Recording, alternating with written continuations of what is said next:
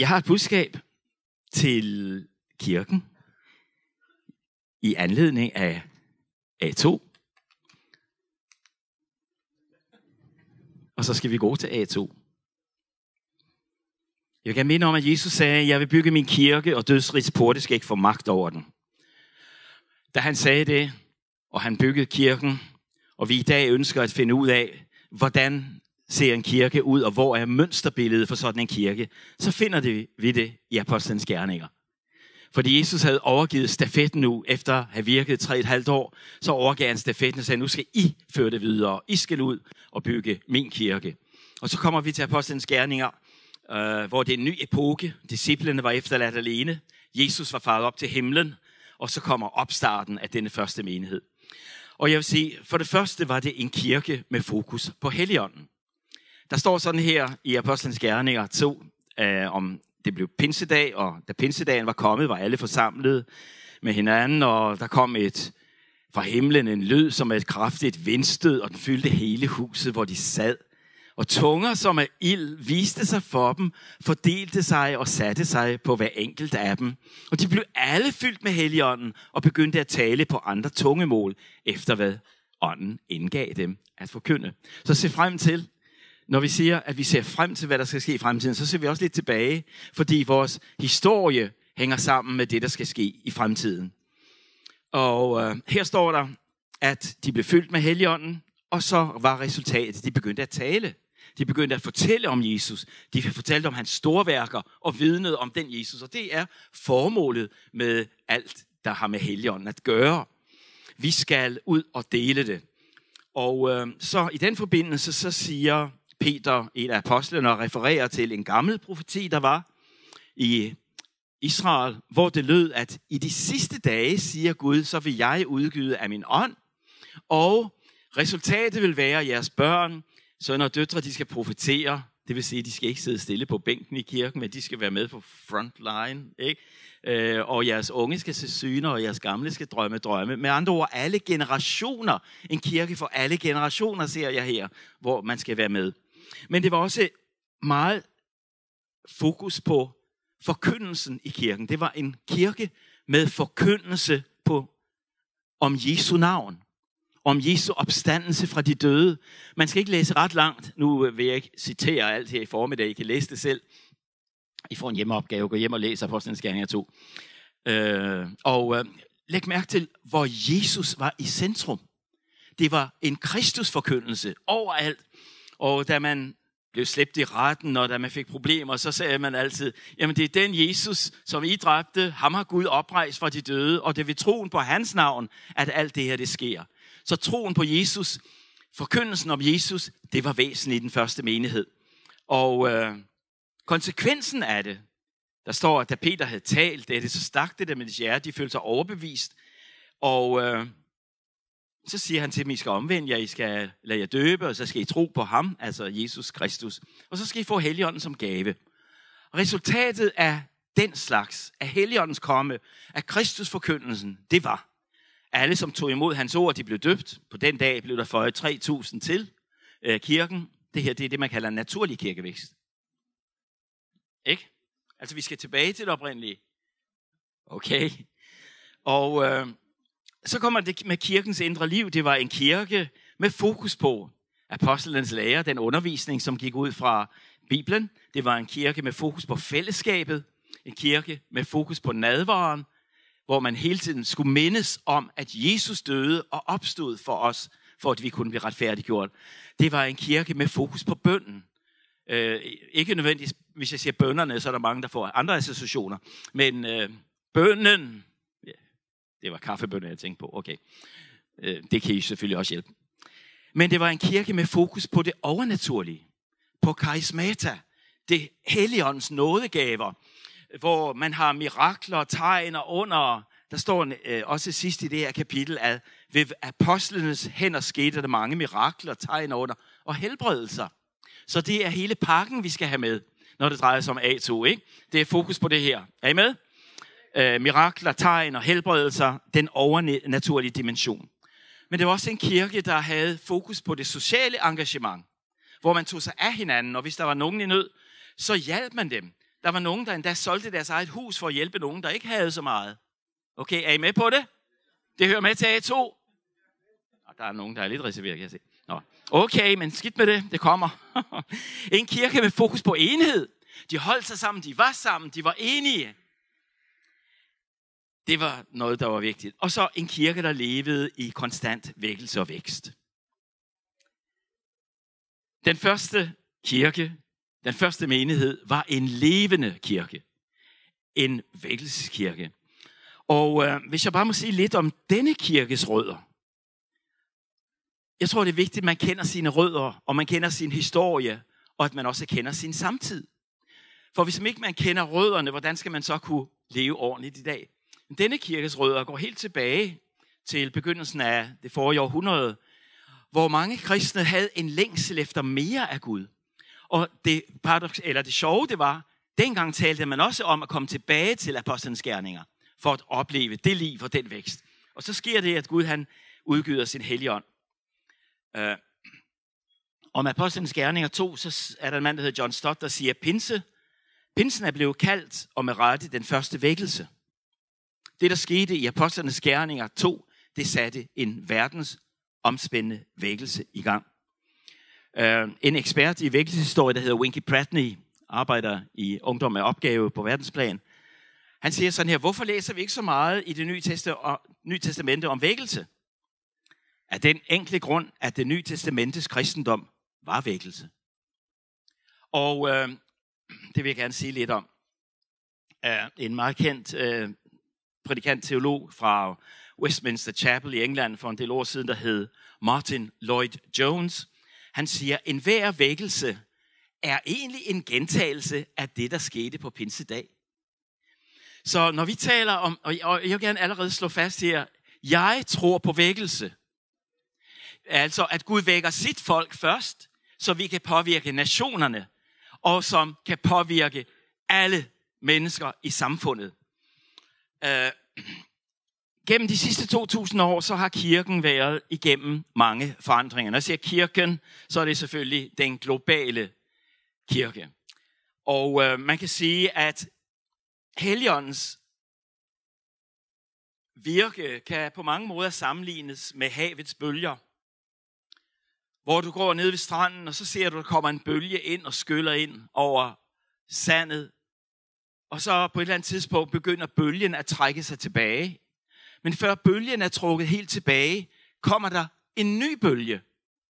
Og det sker og er sket igennem kirkehistorien på samme måde. Når kirker begyndte at stagnere, når kirkesamfund, når vækkelsebevægelser, undskyld, begyndte at stagnere og gå tilbage, så kom der en ny bølge. Er I klar til at ride på den næste bølge? At surfe. Er der nogen, der kan lide at surfe?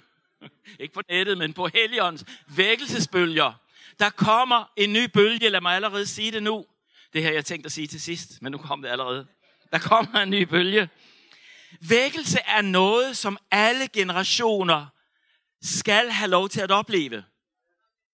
Fordi ellers hører man bare om pionererne og det, der skete engang, og kan ikke rigtig relatere til det hvis ikke man selv lever i det og oplever det. Og jeg tror, at det kommer. Og jeg tror, at Gud i sin nåde har tænkt på Danmark. At der kommer en bølge over Danmark. Jeg håber, det bliver en tsunami af Guds ånd, som kommer og berører alle kirker i Danmark. Helt sikkert. Det er sket mange gange før i historien. Jeg skal bare nævne, at i 1904 var der en mand i Wales, der hed Evan Roberts. Han bad om, at Gud måtte gøre noget i hans land. Og fra 1904, det er egentlig interessant, at mange vækkelser varede kun tre år eller tre et halvt år. Og øh, man, kan, man kan sammenligne det med Jesu virke. Han virkede også kun i tre et halvt år. Men tænk, hvad der kan ske, når en vækkelse rammer en nation på tre, over tre et halvt år. Og i Wales, der er en øh, historiker, som skriver om det, der skete i Wales han øh, fortæller, at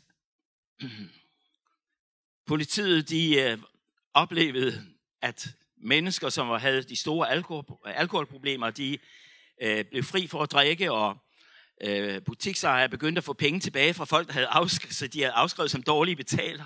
Kvinder, som havde sagsøgt hinanden, bad nu side om side ved det samme gudstjenester. Antallet af børn, der blev født uden for ægteskabet, faldt. 20 kurs, der blev leveret tilbage, og flere steder blev dommene modtaget med hvide handsker, øh, som tegn på, at der ikke var flere sager at dømme. Der kom en ende på sekteriskhed og mistænksomhed. Og så kommer det her angående forsoning. Og murene mellem trosretningerne, der var blevet mindst lige så høje i Wales som de fleste lande, de styrte sammen som Jerikos mure. Okay. Så kom der en vækkelse i England. Jeg synes, det er meget interessant det her. Mange af jer vil huske den franske revolution, hvad der skete i Frankrig, øh, da den franske revolution var der. Og en meget, meget blodig revolution. De samme tendenser, og den samme øh, øh, fundament, som var i England og lagde til grund for den franske, eller i Frankrig, som lagde grunden for, til den franske revolution, var også i England. Men grunden til, at England ikke oplevede en revolution, det er der mange historikere, der tilskriver den wesleyanske eller metodistiske vækkelse. En mand, der hed John Wesley, sendte Gud til England og begyndte at forkynde evangeliet for mine arbejdere. Historikeren Arnold Toybin, han siger sådan her, det 18. århundredes vækkelse reddede Storbritannien fra en revolutionær bølge, der skyllede over Europa, især Frankrig på den tid. Og vækkelserne gav den britiske nation social bevidsthed, opfostrede mennesker, der arbejdede for slaveriets afskaffelse, for at få kvinder og børn op af minerne og drenge ned fra skorstenene, hvor de arbejdede. Og vækkelsen førte også til større interesse og omsorg for fanger og mentalt syge, for fattiges boligvilkår og medførte en nedsættelse af arbejdstiden. Hvem vil ikke have mere vækkelse? Okay. Denne John Wesley, som blev brugt til den her vækkelse, han bad engang en bøn, fordi der sker meget, når Gud han kommer og vækker sit folk, og vi kan komme så meget ind i traditioner, og vi vælger det ene og det andet, og vi kan let falde hen i en, en form for religiøs søvn. Og så bad han så det. Gud, kan du ikke godt sende os den gamle vækkelse uden alle dens fejl og mangler? Vi vil ikke have alt det der sekteriske, vi vil ikke have alt det der. Men så kommer man i tanke om det. Det kan godt være, at man ikke kan få en vækkelse, uden man får det der med som medløber et eller andet sted. Så siger han, men Gud, kan vi ikke få den uden fejl og mangler, så send os vækkelsen med alle dens fejl og mangler, for vækkelse må vi have. Okay? Yeah. Jeg vil gerne være meget frimodig i formiddag og sige noget meget personligt. Jeg er født i en familie, som har troet på vækkelse. Mine forældre var missionærer i Kina og siden i Afrika. Da min far var meget syg og fik at vide, at han hellere måtte tage til Danmark og få sig et almindeligt kontorarbejde, så skriver han hans dagbog, hvor kan jeg det, når mit hjerte det brænder efter at vinde dem, der ikke har hørt evangeliet. Jeg vil hellere dø, end jeg vil give op. Og da min far døde, så fik jeg overført noget fra ham. 1956 var der en stor konference i Tanzania, det der hed Tanganyika dengang, hvor pinsevækkelsens pionerer i Norden, Levi Petrus, kom ud for at indvige øh, en kirke og et stort litteraturcenter i byen Tabora. Jeg har et billede derhjemme, hvor jeg er med sammen med Levi Petrus på det billede. Øh, efter indvielsen så sad alle de betydningsfulde personer i en rundkreds og skulle tale med LP, som man kaldte ham. Alle børn, de var over lege. Men jeg kan huske så tydeligt, at jeg tog en stol og gik om bag Levi Petrus og satte stolen, og så lænede jeg mig op af ham, om jeg bare kunne røre ved den mand og få hans salvelse. Jeg var otte år gammel. Da jeg var fire år gammel, der havde mine forældre i København besøg af en fransk munk, der bad for syge. Jeg synes, det var fascinerende, den her store munkekjole, han havde, og jeg forstod ikke meget af det. Og da jeg blev lagt i seng, jeg måtte ikke være med, når de voksne snakkede, så lå jeg i min seng og sagde, Gud, når jeg bliver voksen, så vil jeg blive munk. Jeg anede ikke, hvad det var. Men der var en mand, der bad for syge, og så blev de helbredt. Det gjorde sådan et indtryk på mig som lille. Så jeg besluttede, at jeg ville have det.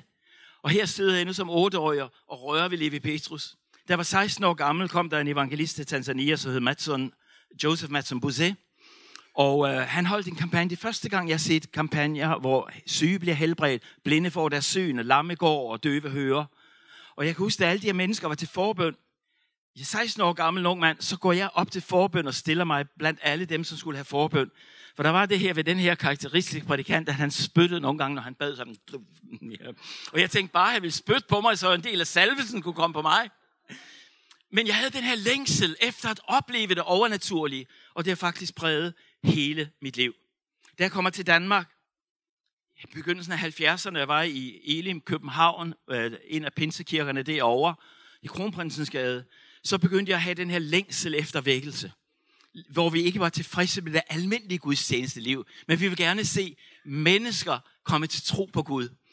Og øh, for at gøre en meget lang historie kort, påsken, påskedag 1970, der kom der Jesus folk fra USA og væltede vores kirke bogstaveligt talt, fordi de havde Guds kærlighed med sig. Jeg sad forleden sammen med Jenny ved hjemme hos, øh, Solfod, nej, hos øh, Knud og Vera Bensen i Maria, sammen med nogle af dem, øh, der var de første Jesusfolk her i Danmark. Og vi så nogle billeder. Og blandt andet er der et billede fra KB-hallen, hvor det var 1972, hvor pludselig så ser jeg, at tre af de personer, der sidder på platformen i KB-hallen, var mennesker, der havde været med til at forandre kirkelivet og atmosfæren i Danmark. Det første, det var Jesusfolket, som kom. Og de kom med en øh, kærlighed, der bare fejede al religiøs øh, formalisme til side. Den næste, der kom, det var Ungdom med opgave Youth with a Mission. På platformen står der en Ron, Lonnie Frisbee, som var repræsentant for Jesusfolket. Der sidder en mand, der hed Jim Rogers, som var leder af Ungdom med opgave i Danmark. Ungdom med opgave kom til Danmark med det her budskab. Vi skal vinde verden, men vi skal gøre det sammen med alle de kristne. Vi skal blive et. Og så bagefter, så kom Øh, David Wilkerson, repræsentant for Teen Challenge, med fokus på, at vi skal også ud og nå de mennesker, som er de svageste i samfundet. Det forandrede vores kirke. Og i begyndelsen af 70'erne, jeg husker, det, jeg kom her til Aalborg, der var en forventning. Vi holdt møder hver fredag på St. Marias skole og bad øh, mennesker fra forskellige kirkesamfund. Og Helligånden faldt. Og vi havde Helligåndens konferencer i Aalborg dengang. Og lille jeg, en ung mand på 25 år, jeg drømte om, at det her, det er det, der skal forandre Danmark. At nu er tiden kommet, hvor kirkeskældene bliver revet ned. Tiden er kommet, hvor vi skal få lov til at være sammen om at indtage Danmark. Men så skete der noget. Og Satan har altid været, hans navn er Diabolos, den der splitter, den der sætter splid imellem mennesker. Og pludselig så døde denne store vision og faldt til jorden. Det blev ikke det, det kunne være blevet til. Jeg kommer til Aalborg.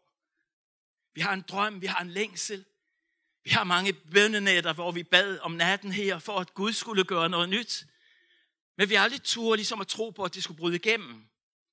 Men i begyndelsen af 80'erne, så var der en begivenhed her i kirken, som gjorde, at pludselig kommer Gud og banker på døren. Mange af jer kender historien, jeg skal ikke gå dybt ind i den, men vi havde en kvinde, som havde siddet i kørestol i 14 år, Vesla Mortensen, og hun blev helbredt her foran. Spring op af rullestolen, af kørestolen, og det forandrede vores kirke dengang. Er der nogen her, der var med? 1, 2, 3, 4, 10, 5, 20. Ja, det var flot. Det forandrede vores kirke. Og når man har smagt den slags der, det er et Gud, der kommer på banen, uden at vi nærmest gør noget. Når man har smagt det, så har man ikke lyst til nogle surrogater. Så har man ikke lyst til nogle programmer, nogle events. Så har man ikke lyst til alt det der. Så man have den ægte vare. Kan I følge mig? Sådan har jeg haft det hele livet. Vi kom til Afrika. På et tidspunkt, hvor Eni og jeg, vi kører i tre dage for at komme hjem, efter at vi har haft en konference, og vi har haft bibelskoleundervisning, og der har været masser af mennesker, så havde vi den her længsel, vi ville have mere. Åh Gud, kan det ikke gøre mere? Vi vil have vækkelse. Og vi beder på vejen hjem. Og vi skulle have en ungdomsuge på St. John, hvor vi boede, og jeg bad meget for mig. Jeg siger, Gud, jeg beder dig om, du vil frelse 100 mennesker den første aften. Og vi kigger på hinanden, kom det virkelig ud af min mund? Den første aften bad vi for halvanden hundrede. Og så bragede det ellers løs med mirakler og helbredelser. Og, og, og det var helt fantastisk. Og så er man i den her position igen, som det var her i 82. Du behøver ikke engang at forberede dig, hvad jeg lige vil sige, til at gøre noget. Du kan stå op og sige Konstantinopel, og folk bliver frelst. Fordi, fordi der er sådan en atmosfære af Gud til stede. Og det er den atmosfære af Guds nærvær. Har du smagt den, så vil alt andet føles koldt, og som at være et frysehus. Vi behøver det igen. Okay? Helbredelser under mirakler blev hverdagskost. Så døde min søn. Midt i det hele. 30 år gammel Dennis, jeg kender historien. Mine drømme faldt til jorden. Jeg mistede troen på vækkelse. Kommer til USA, kommer tilbage til, øh, først til USA, og jeg husker en situation, hvor vi beder bibelskoleelever og lærer om at bede for os. Og pludselig, mens de beder for os, så lyder det så tydeligt i mig. Jeg salver dig til vækkelse. Tag til Danmark igen. Jeg salver dig til vækkelse. Vi kommer til Danmark, og branden den er her. 2004 havde vi et møde, jeg aldrig vil glemme i mit liv her foran, hvor Helligånden var så stærkt til stede, at efter at have delt nadvaren ud, så blev jeg bortrykket og så Jesus, og jeg lå her på gulvet i flere timer. De næste uger kunne jeg hverken tale med mennesker eller nogen i mit hjem. Jeg lå på i kælderen i vores hjem. Og Guds helligånd var så tung som en tyngde over mit liv, at jeg kunne ikke stå op, jeg kunne ingenting. Jeg kunne komme herind om søndagen, og der havde vi nogle fantastiske møder, hvor Gud bare brød igennem. Og jeg siger, nu er det kommet, nu er det her. Og på vej ind i det, så døde min kone pludselig, og jeg mister det igen. Og det hele falder til jorden. Ah. Jeg husker egentlig, hun skriver til vores børn lige efter Dennis han døde. Hun skriver sådan her, vi sad og talte om det i formiddag, så var enige om, at vi ikke fik Dennis tilbage, uanset om vi mistede troen, blev bitre, lukkede os inde eller havde et dårligt liv. Vi kan lige så få det bedste ud af vores liv og bruge det, vi har været igennem til noget positivt.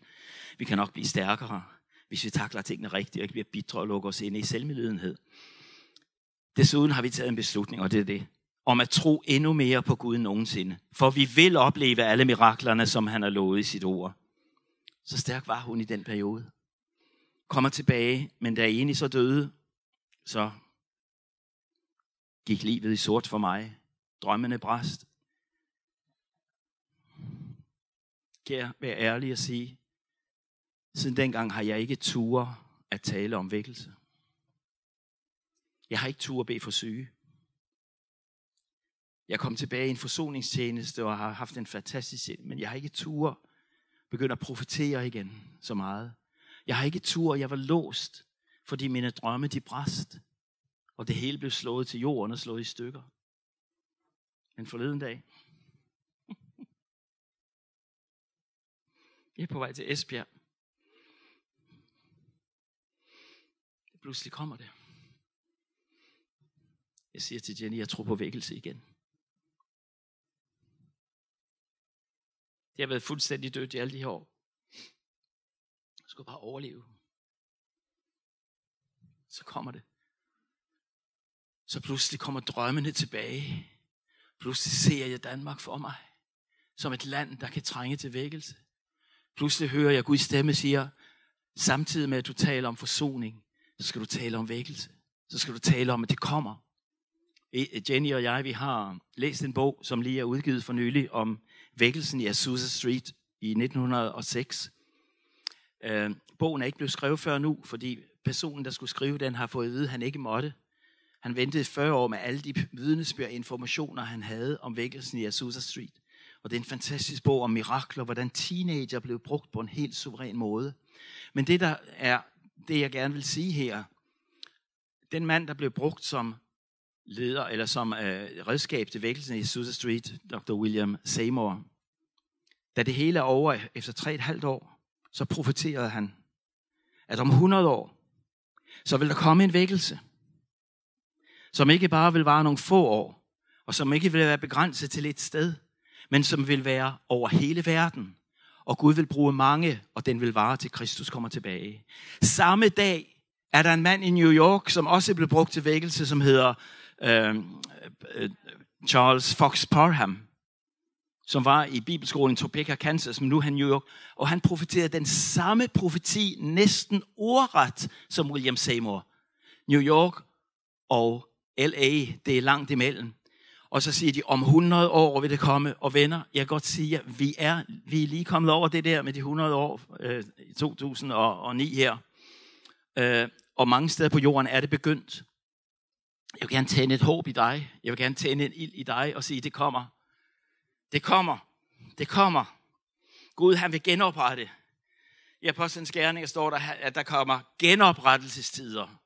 I Jols profeti står der, at Gud vil genoprette de år, hvor vi mistede så meget, hvor knaver og æder og græshopper har havet. Og Gud vil genoprette sin kirke. Og det er det, jeg er her for at sige for med det. Jeg tror på, at Gud vil genoprette. Amen. A2, vi skal tilbage til A2. Men lad mig sige det, den nye kirkebygning kommer ikke til at gøre det. De bedste forkyndere kommer ikke til at gøre det. De bedste lovsanger kommer ikke til at gøre det. Hvis jeg har 10 millioner på banken i overskud, kommer ikke til at gøre det. Vi må tilbage, hvor vi søger Gud og siger, Gud, vi har ikke andet end dig. Det er dig, vi må have. Det er Helligånden, vi må have. Alt andet kan ikke gøre det. Vi må også tilbage til der til, hvor vi tør at miste noget af os selv.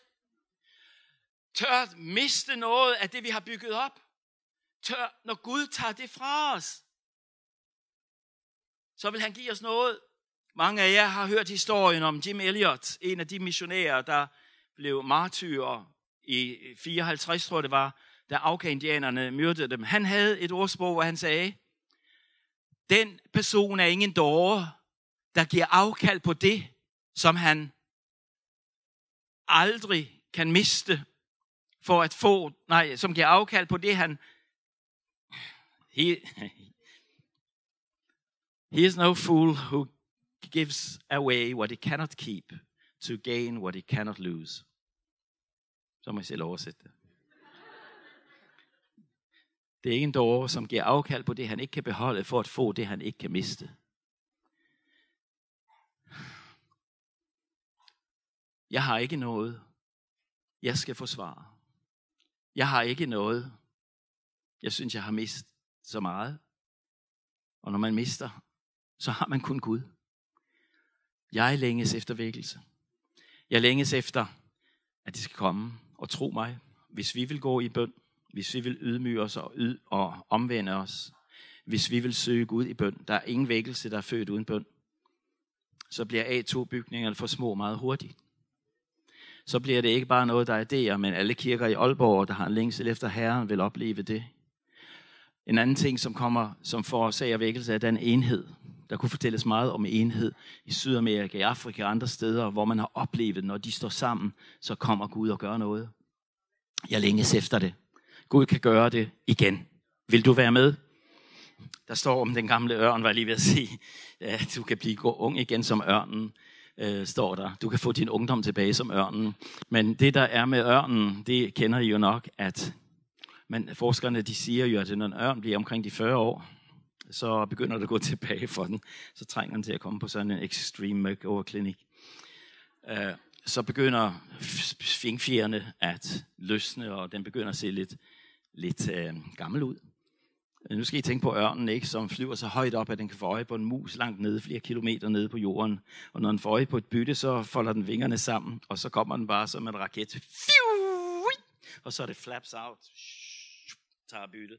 Men når den laver den der procedure, år efter år, dag efter dag, så slider det på svingfjerne.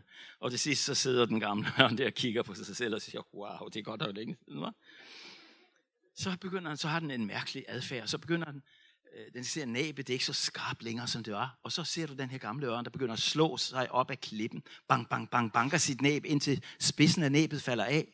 Og så trækker den sig tilbage, og så venter den. Og så tænker du, okay, det var det. Men efter et stykke tid, så begynder svingfjerne at vokse ud, og næben, det her stykke på øh, ørnens næb begynder at vokse ud, ligesom vores negle gør. Og så en dag, når den ser sig, nej, jeg ved ikke, om den har et spejl forresten. Øh, øh, wow! I've been through the extreme makeover. ikke? Gud, han har gjort noget. Venner, når Helligånden kommer på banen, så kan vi alle være med. Og det, du har mistet, det vil Gud kompensere for. Og jeg er her for at sige, at vi går alle sammen igennem ting i livet, hvor vi oplever skuffelser og svigt, også ting, der mislykkes for os. Men det, er noget, der mislykkedes, er ikke ens med, at du aldrig kan komme videre. Bagagen fra fortiden skal ikke præge fremtiden. Du kan være fri fra det, som øh, gik galt, og så kan du få lov til at stå op og sige, jeg vil være med i den vækkelse, som kommer, inden Kristus han kommer tilbage. Vil du være med i det? Gud kan gøre det her i dag. Han kan gøre det nu. Og øh, vil, du gen, øh, vil, vil, vil du være med i det her? Er der nogen, som har lyst til at være med i det? Er der nogen, som har lyst til at sige, ligesom man sagde i det gamle Keswick-fornyelse i England for mange år, 100 år, eller halvanden 100 år siden, der tegnede man en cirkel omkring sig selv ved de her teltmøder og sagde, Gud, begynd en vækkelse, at den begynde i denne cirkel. Altså i mit liv. Vil du at Gud skal bruge dig? Er der nogen, der er villige til at sige, jeg vil gerne være med i det her? Jeg vil gerne, at Gud skal bruge mig nu. Jeg tror, det kan ske igen. Jeg tror, verden har brug for det. Jeg tror, Danmark har brug for det. Men spørgsmålet er, hvordan skal Gud få det videre?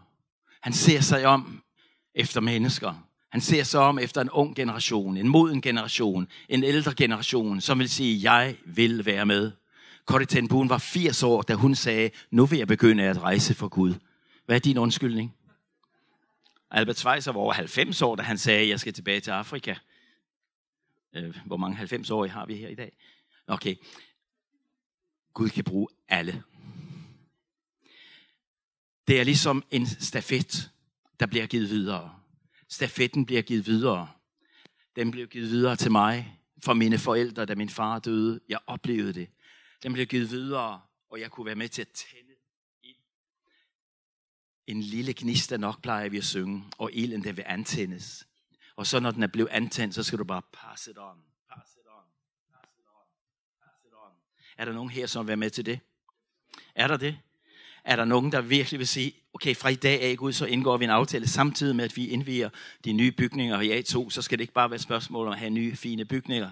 Det vil Gud velsigne, men Gud behøver mennesker, som er fyldt af helion og ild, som ikke står tilbage for noget, som vil forkynde en Kristus. Og så skal vi opleve miraklerne, og vi skal opleve underne, og vi skal opleve tegnene, og vi skal opleve, at Gud gør alt det, vi ikke kan gøre. Og på et halvt sekund kan Gud gøre mere, end vi kan på et helt liv.